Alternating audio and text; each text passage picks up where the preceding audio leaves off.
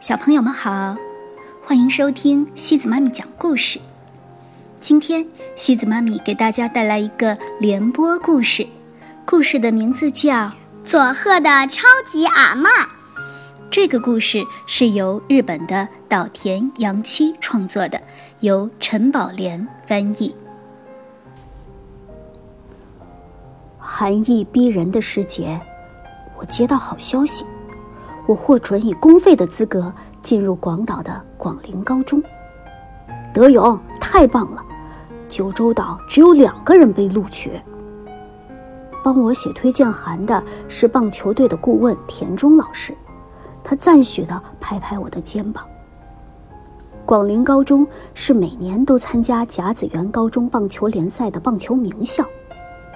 此外，公费生不需要缴入学金和学费。还有，我可以回到广岛的母亲身边。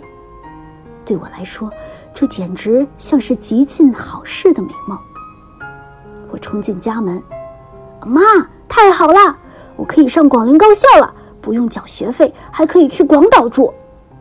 外婆欣喜地说：“ 哦，了不起，免费的哦。”可是，从那天起，外婆的样子就怪怪的。贺商业好像也不错呢。晚饭时，他没头没脑地嘀咕着：“佐贺商业是附近的佐贺商业高中，他们的棒球队也很强。如果没有上广陵高中，我也会以推荐入学的方式入学。你如果读佐贺商业，我又可以去看你练球了。”到佐贺商业学会计，就不愁找不到工作了。佐贺商业很好啊。外婆完全不说希望我留在佐贺，只是不时的冒出那些话。我的心开始动摇。我是非常渴望和母亲住在一起，但把外婆独自留在佐贺，又觉得放不下。而且我在佐贺的朋友也很多。更重要的是，在这八年间，我喜欢上这一无所有的超级乡下佐贺了。我只有一次试着对外婆说：“阿妈，我留在佐贺好吗？”外婆却回答我：“说什么傻话呢？”我不停的烦恼，但还是决定读广陵高中。上高中后就要在广岛生活了，然后。参加甲子园大赛，那是我的梦。那个梦不断的支撑着我，我决心向梦想迈进。那年冬天真的过得很忙乱，转眼间就是毕业典礼了。呼出白蒙蒙气息的那天早上，我比平日更早的出门。再过一个星期，我就要去广岛了。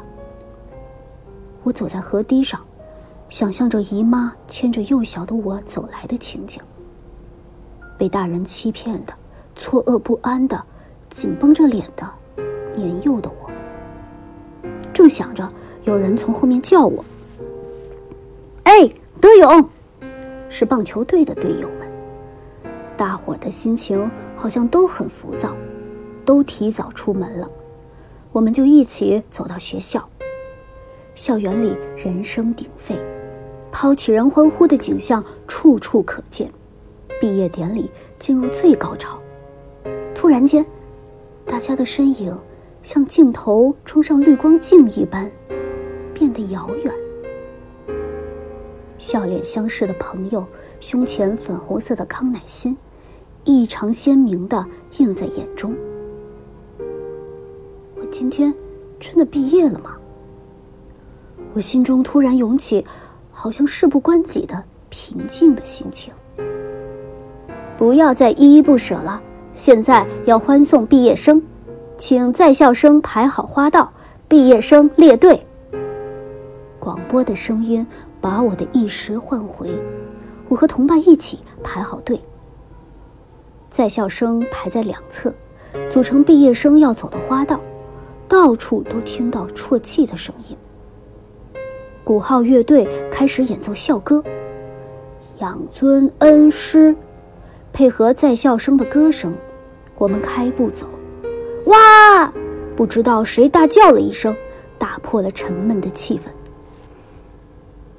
我们棒球队员逃也似的穿过花道，冲出校门，大伙儿高声大笑，然后边笑，边望着天空掉泪。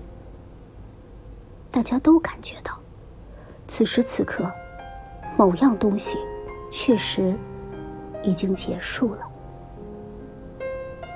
一个星期后的早上，我拎着小小的行李包离开外婆家。外婆并没有送我。还是像平日的早上一样到河边洗锅。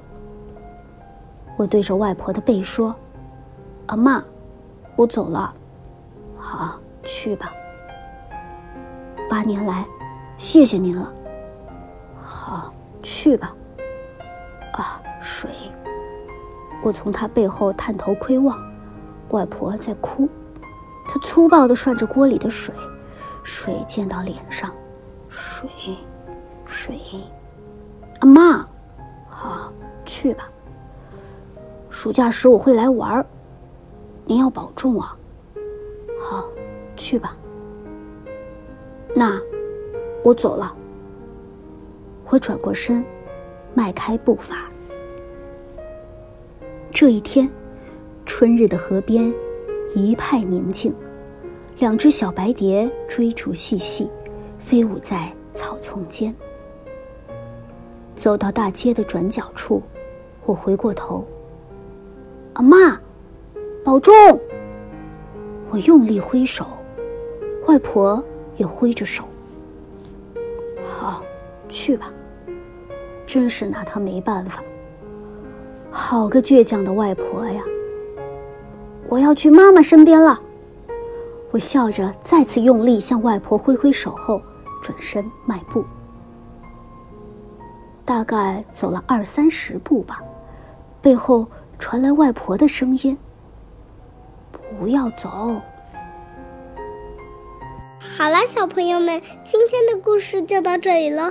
如果你喜欢今天的故事，别忘了转发给朋友们哦。每晚八点半，故事时光机见，晚。